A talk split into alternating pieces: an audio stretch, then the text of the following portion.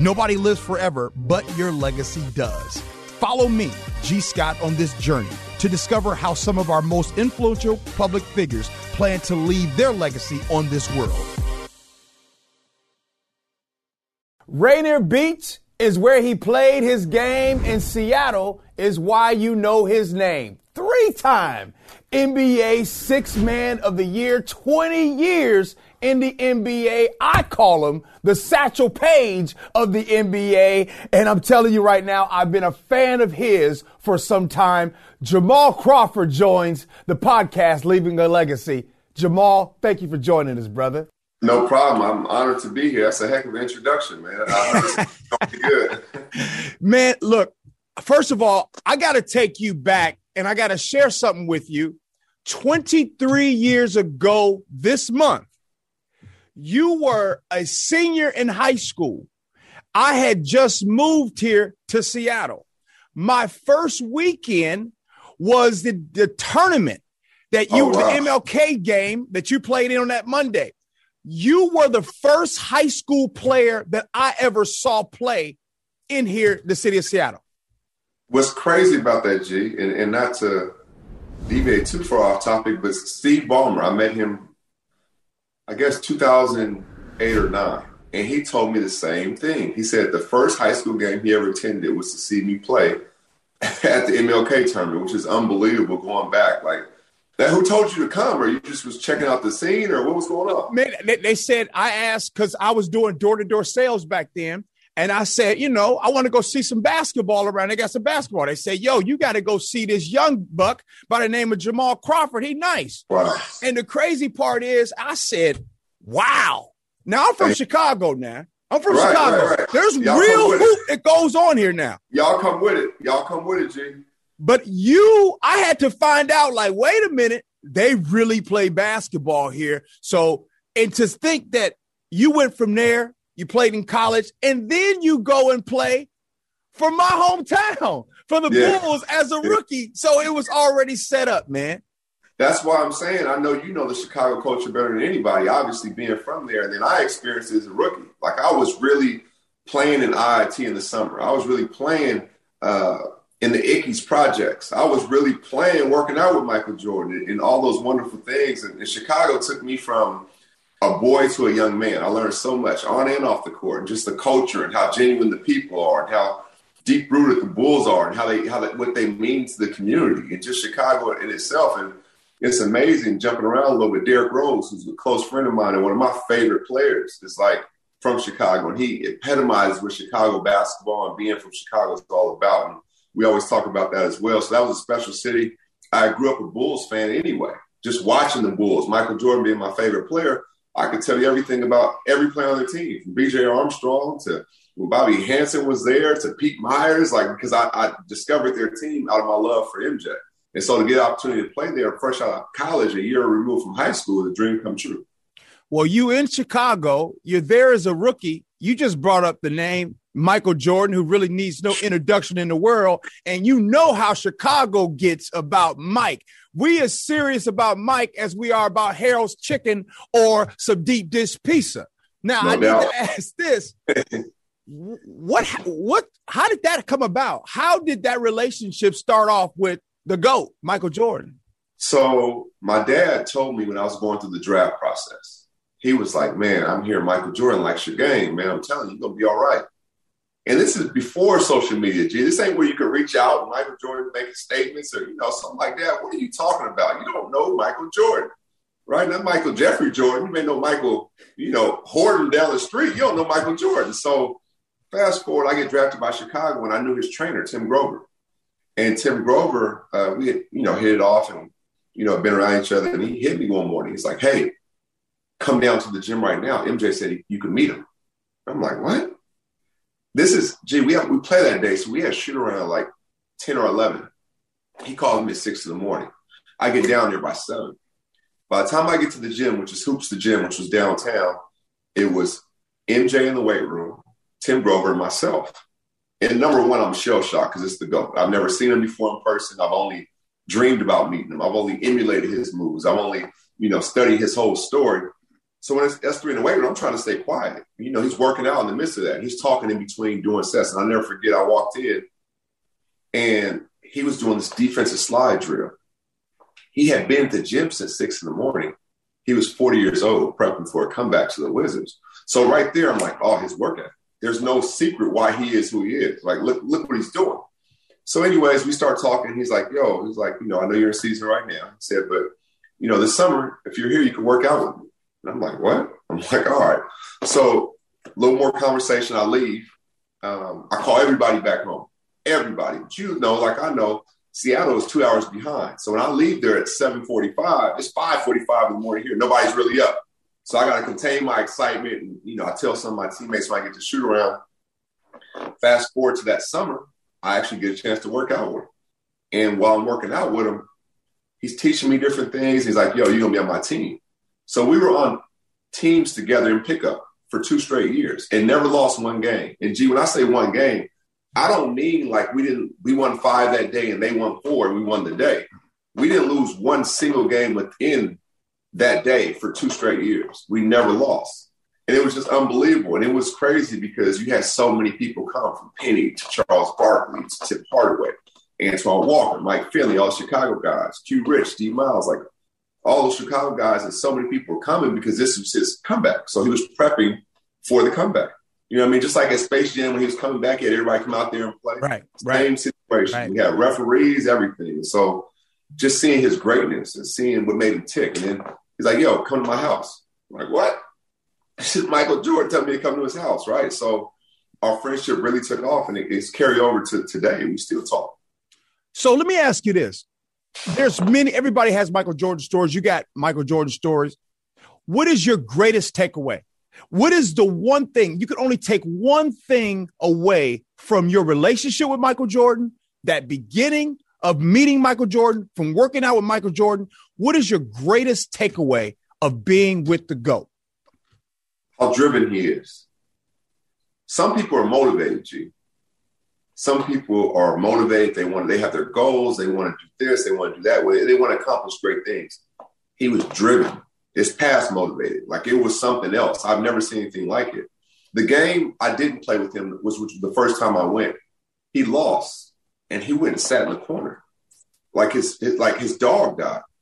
It's a pickup game, and I'm like, whoa, like this is different. Like he's so competitive, and he was just his love of the game and how driven he was are the two things that stood out the most. It didn't matter what it was, competition, it was always on. He never turned it off. I don't care if it's a pickup game, I don't care if it's 20,000 people, 50,000 people, he never turned it off. And so that's what stood out to me. And just how driven he was. I'll never forget that. It didn't matter what the moment was, who was there watching, just how driven he was. Like he was competing against himself, but he truly wanted to be the greatest version of himself every single day. Whether nobody was there watching, whether everybody was there watching, just how driven he was. And that's that's probably the main thing I took from it. Ma, let's go back to the beginning on the day that you figured out that you were good in basketball and how Okay. in the world did you get so good at basketball? I think, to be honest with you, I, I played basketball, football, and baseball. I started all three at the same time for a team, right? So I was eight years old, eight, nine year olds. I started football. I had great hands, but I didn't want to get hit. I would play receiver for a little bit. I'm like, nah, this ain't gonna stick.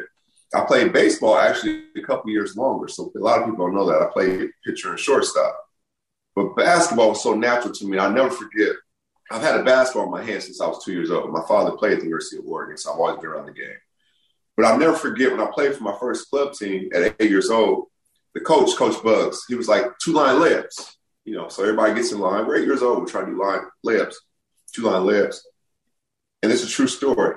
I went behind my back and did a reverse. Now they call it jelly, but I did reverse. We call it dipsy do layup, backhand finish. And the kids were looking at me like I was an alien. I was eight years old.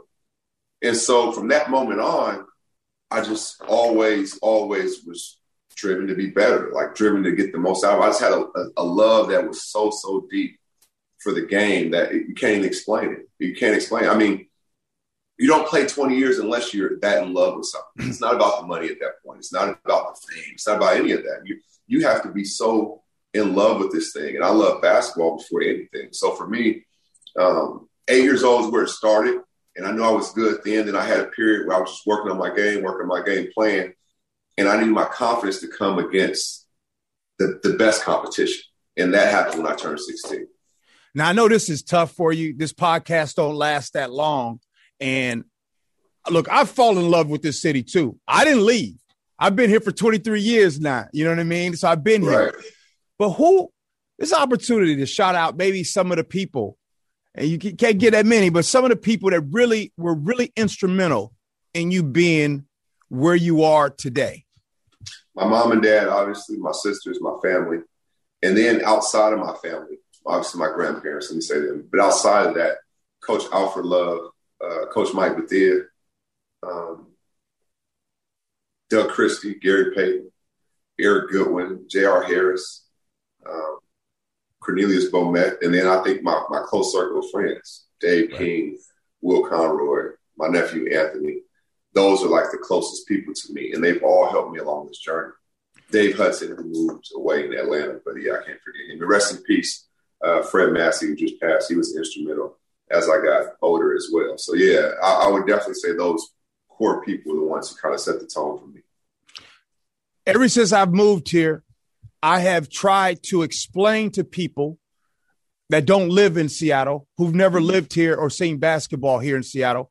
I've tried to explain Seattle basketball, and it's hard, right? Like it really is because it's tough to explain because where I'm from in Chicago, like I mean, everybody can play, right? But not everybody can get to the league, right? There's so much NBA talent that comes from here and more upcoming talent that's coming from here. Help me and everyone else explain Seattle basketball, Mal. So there was a lot of talented Seattle players before it was me. Like I get a lot of credit, I think, but there was people before me. And at the time, opportunity just wasn't there. The AAU scene wasn't really out there like that. So people knew about you locally, but they didn't know about you across the country. Right. And then we had a lot of talented players who just didn't get the grades. Then we had other players who were good enough, got the grades, but didn't believe that their talent could take them further than just a JUCO or a low D1. So when I was coming out, if you went Division One, Jason Terry going to Arizona, Doug Christie going to Pepperdine, like that was like game changers because at that time the NBA wasn't really a thought. It was like, you know what, we can make it out of here. We can get our school paid for. We can go to college that people back home can see us on TV. That was the win. That was the end goal. So when I came up, I'm like, nah, that's not my end goal. Like I got my eye way down the road, right? And so going to Division One obviously is part of the process, but that wasn't my end goal. I was like, nah, I can make it, and I started believing I could make it when I was 16. When Doug Christie uh, allowed me to work out with him, I didn't have his phone number. G. I didn't. I didn't have none of that. He just said, you know what? You got game. Meet me at the gym at seven o'clock. I'll be outside the gym at six o'clock waiting for him all the way in Federal Way. I'm in Seattle, so Sometimes I had to catch a bus. Sometimes I had to drive a car with no uh, no three day trip permit, so I'm driving dirty out there. But whatever it took, and he saw my focus, and he said, "Man, this kid, I'm in the NBA." Doug Christie said, "I'm in the NBA. This kid hasn't asked me for a dollar or my phone. He just wants me to teach him how to fish. Basically, don't give me the fish, teach me how to fish." And so that was life changing for me. When I had a pro, and then Gary Payton came to make Shawn Kemp. They start coming to my high school games and really support me. When I had that at 16, that was a game changer. And they said, you can make it. And I'm playing in the pro-ams against these guys and having a lot of success. That was it. So I'm like, oh, that's it. And for that reason, I think when that happened and I made it, and I'm always accessible, I'm always home. Now kids in high school is like, Jamal's right here with us. If he can make it, I can make it. And that really spearheaded a whole movement, right? There's an eighth grade kid right now who can text Zach LaVine or text me or text Isaiah or text DeJounte Murray and ask for advice or add, watch film of me. What do you see here? And we're all so accessible that it's, it's, it's raising the next generation of players because we're all there. We're not like the crabs in the bucket where, hey, I got it. Hey, this is it. I'm, I'm keeping it to myself. Like, no, I got this knowledge. I got to give it to you. Now you got to give it to the next person and just spearhead. And that's why this movement is how it is. So I'm partly responsible for that part. But yeah.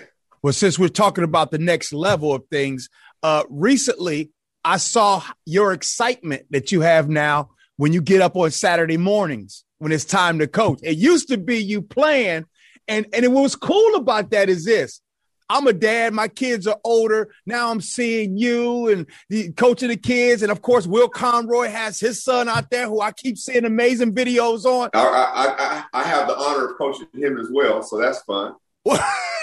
yeah. Bro, tell me, tell me what that's like. Tell me the difference in the excitement of coaching as opposed to you doing your thing playing.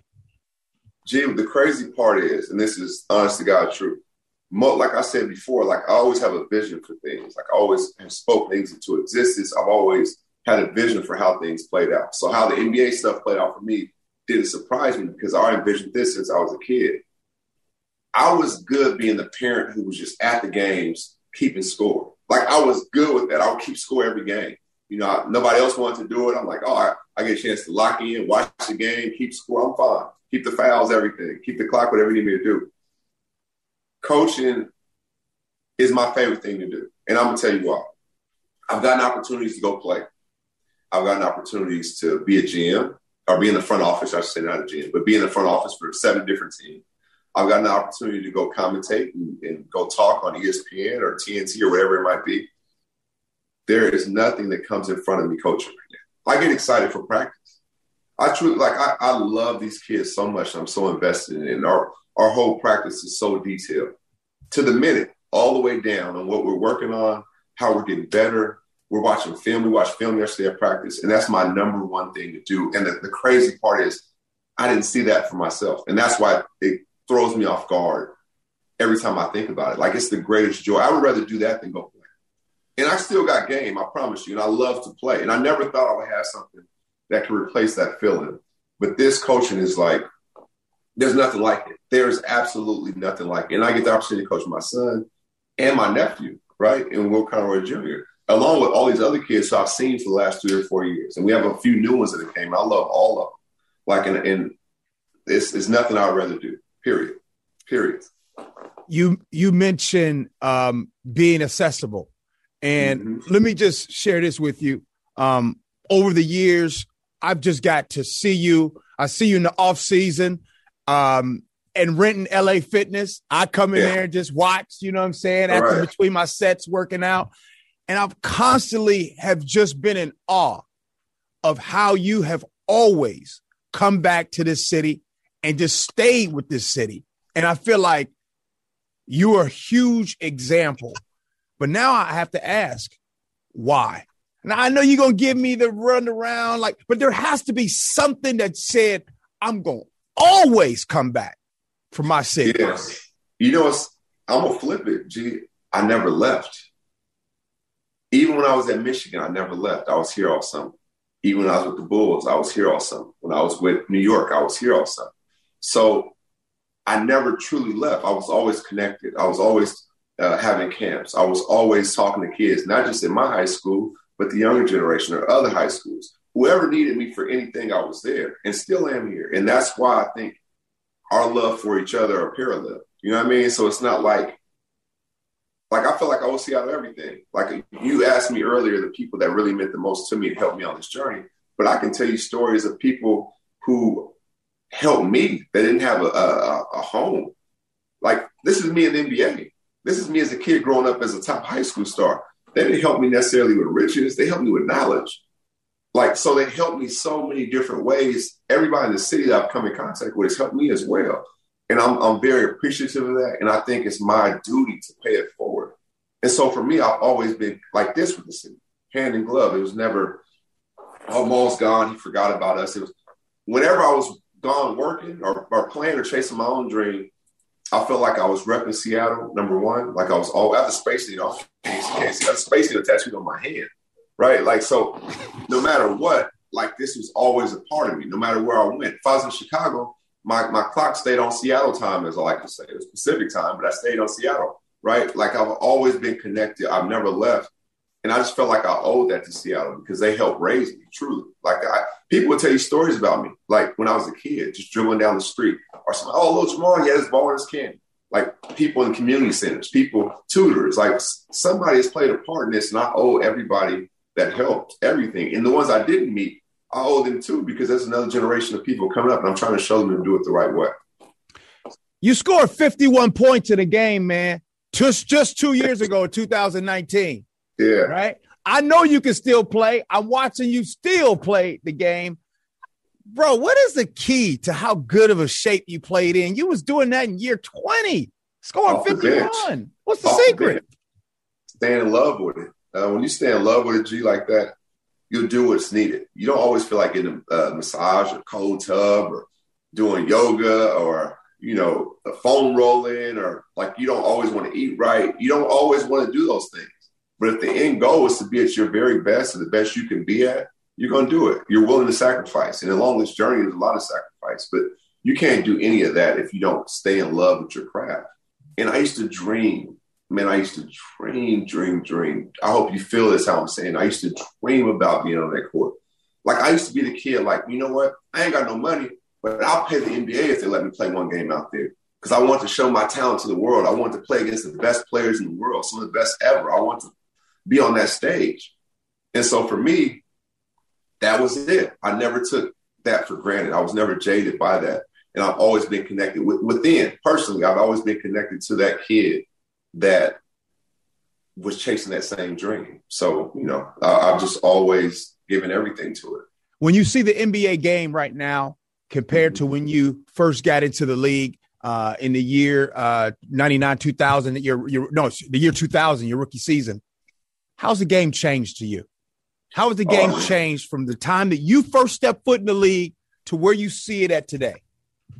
It's less physical. Um, the stuff that I got criticized for, the people before me, Allen Iverson, Stephon Marbury, a point guard at that time was taught be a point guard, get the guys going, kind of like a quarterback. You know, get them the ball, be the leader. Now your point guard is asked to score more than anything. Like I'm eighth all time in threes, G, and the three point shot was like a weapon back then when I came in. Right now, the three point shot is is you have to have it. It's just part of the that's the the main part of the meal. You have to have this, right? And so for me, watching the game evolve, where a guy, a role player, can take 13, 14 threes in a game and not get criticized is like mind blowing.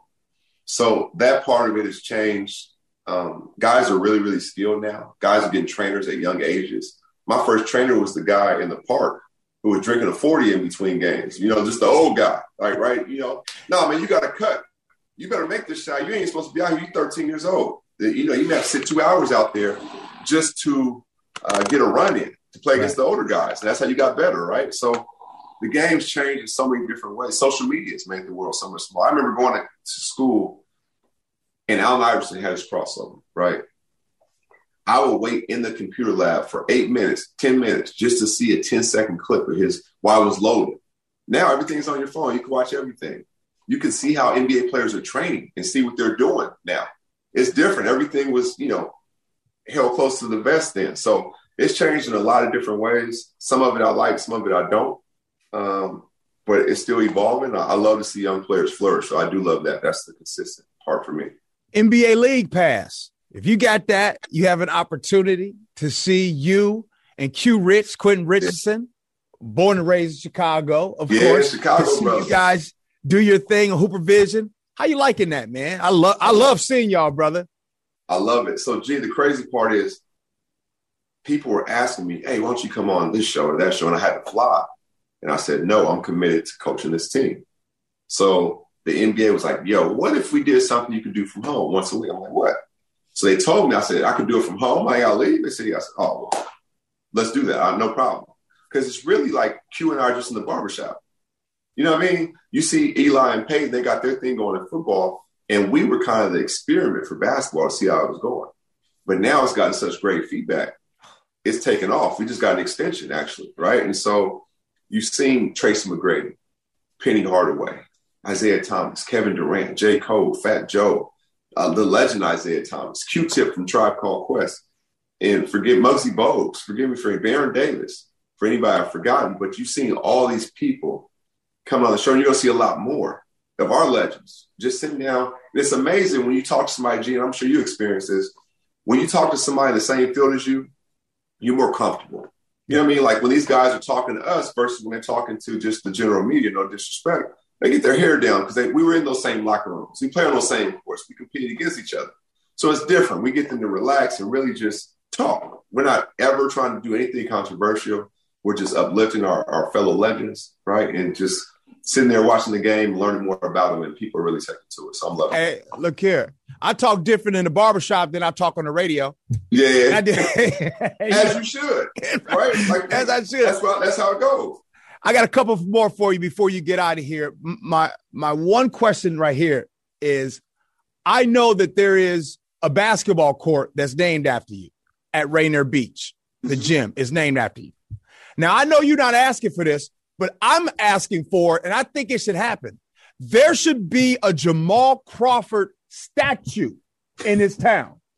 So I, you're a humble dude. Let me do all the talking. You I'm gonna let you do the talking. G. I'll do the talking. the talking. There should be a Jamal Crawford statue.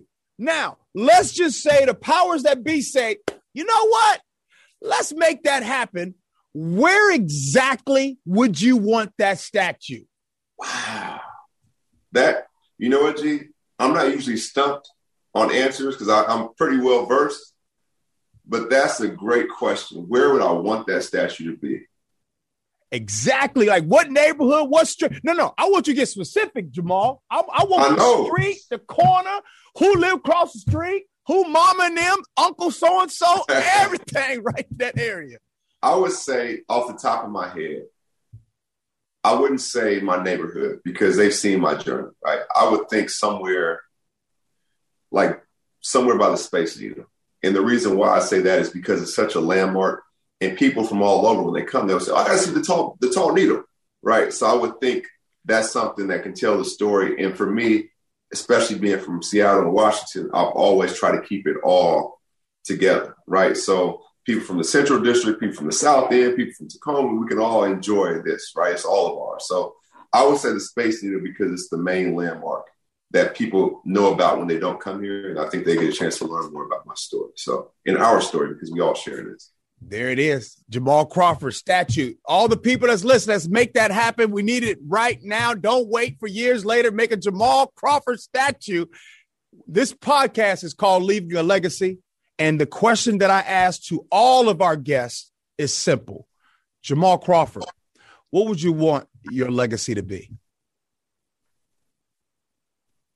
I want my legacy to be he was a good basketball player, but he was a better person. And I know that sounds so cliche, but for me, that's what it was truly about the whole time. I wanted to be somebody that kids could aspire to be, but somebody that was so relatable. You know, that somebody that shows that you don't have to reach a certain place and start treating people different. You don't have to reach a certain place and start acting different. You can be your true, genuine self and be that kid that's always chased whatever dream it was no matter if the world knows who you are now, you were that kid and you've always been connected to that kid because there's some kid right now that's watching your every move. There's some kid right now who you may come in contact with and you may have a last imprint on just saying hello and talking to them and they see you care about them. So for me, that what I said initially encompasses all that. He was a great basketball player, but he was an even better person. One of the greatest to ever do it and he's still doing it. I believe that the second half of your life and career, I believe is going to be quadruple what it has already been. And I think that your legacy is being established right now. And as it continues, Jamal Crawford, the town is proud of you. I'm proud of you, man. Thank and you. thank you so much for joining the podcast, brother. Thanks for always being a righteous OG, too. Always showing love to not only myself, but everybody in our community. We appreciate and your sons, ballers. Ballers. Appreciate you. Appreciate you, bro. My guy.